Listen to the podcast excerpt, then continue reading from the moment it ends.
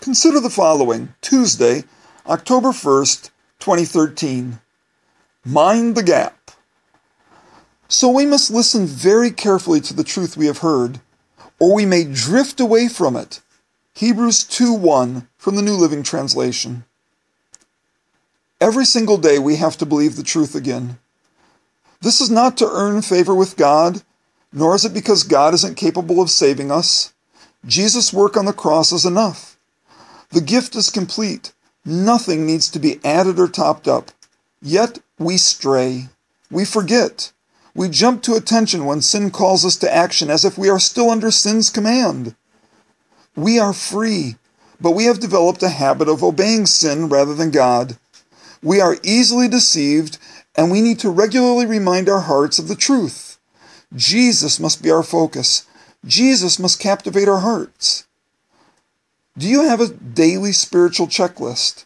When life gets difficult, do you have a truth list you tell yourself?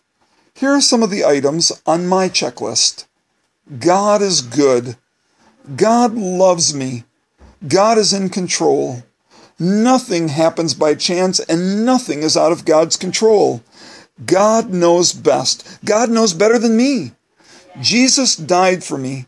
Jesus loves my enemies. Jesus forgives all my sin, past, present, and future. I need to do nothing to earn God's favor. I am not a slave to sin. Jesus has set me free. Jesus rose from the dead to give me an abundant life.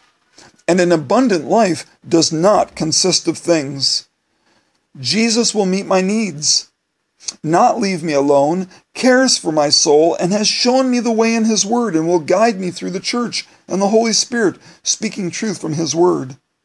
To follow Jesus requires suffering and persecution.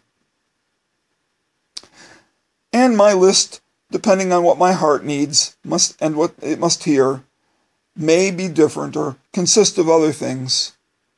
What is your list? Can you find some of the truths I tell myself in Hebrews chapter 2? I'm sure you will. Why not have a look for yourself? The link's below. Thanks for listening.